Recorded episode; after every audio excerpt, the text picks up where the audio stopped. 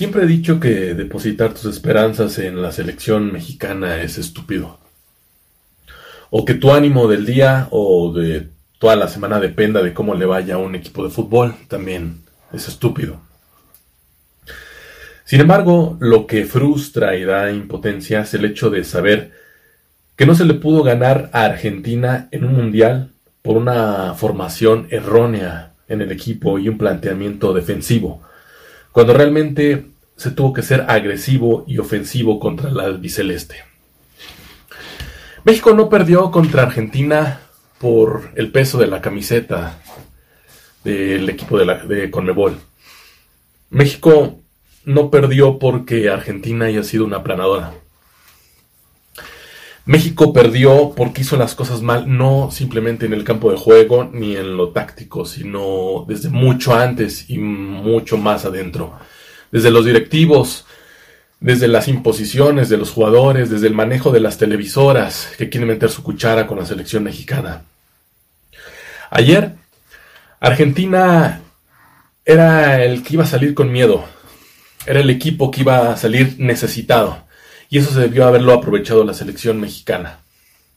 Al saber que Argentina iba a estar temerosa, México debió ir con un planteamiento mucho más agresivo y ofensivo, repito. México se esconde. De comienzo no sé por qué el Tata Martino pone una línea de 5...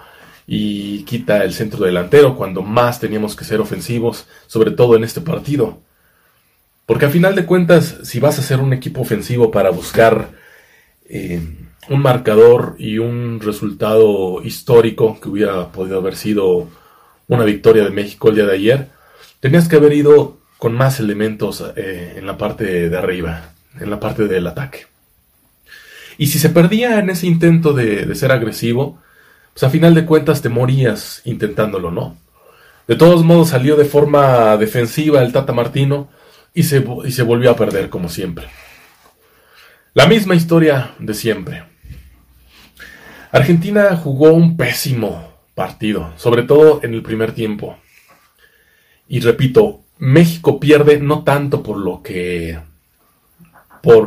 el rival que tenía enfrente, sino por lo que deja de hacer. Estoy seguro que Argentina estaba tan temerosa y tan timorata que se hubieran conformado con el empate a cero para irse a jugar todo por el todo en la fecha final contra Polonia.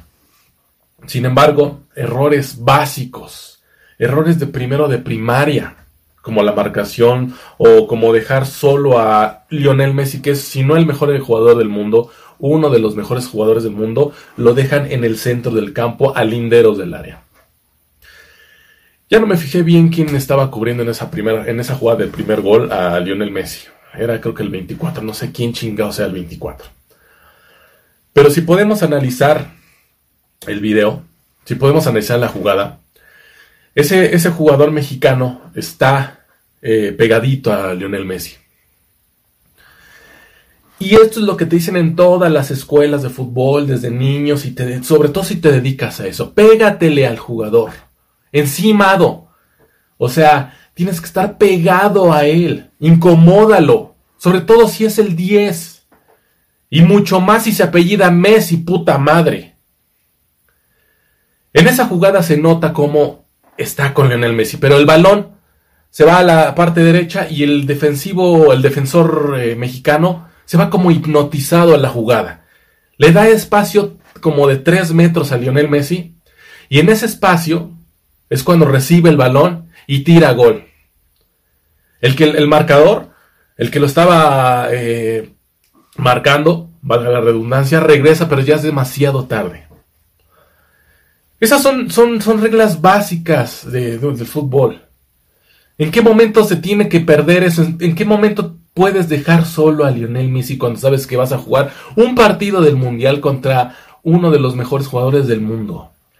Y que más allá de que esté jugando un puto partido de mierda, porque Messi jugó mierda ayer, sabemos que si le cae un balón a esa altura del campo, va a tirar y lo más probable es que la meta.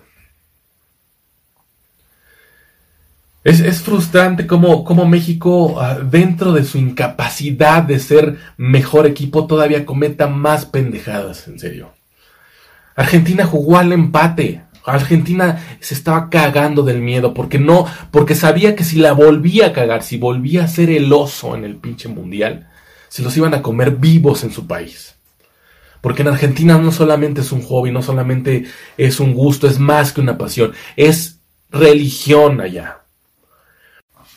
México se muere de nada el día de ayer. Con dos descuidos de la parte defensiva, el primer gol de Messi y el segundo de Enzo Fernández, que fue un golazo, la verdad. A mi parecer, creo que Ochoa no tenía nada que hacer en los goles. Pero fuera de eso, México no ofreció nada. No ofreció nada. Una sola llegada y de tiro libre de Alexis Vega. No tiene nada, no tiene gol.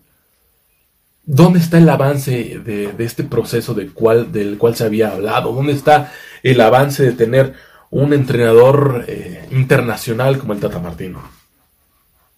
Lo que mejor le vendría a la selección mexicana es que no pasara de grupo. Es que no pasara de la fase de grupo para que hubiera una limpia total.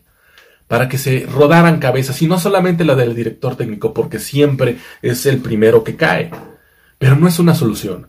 Sino que caigan las cabezas de las vacas sagradas, de directivos, de jugadores que no tienen cabida en la selección, de las televisoras que dejen de meter su cuchara en este equipo.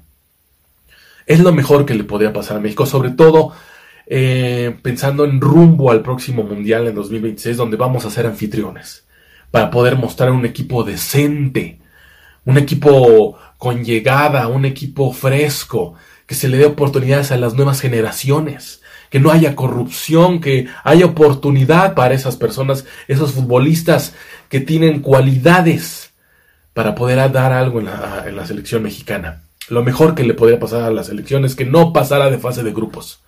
Ojalá tenga un mal marcador contra Arabia Saudita, ojalá ni siquiera anote un gol en este mundial y manden todos a la chingada.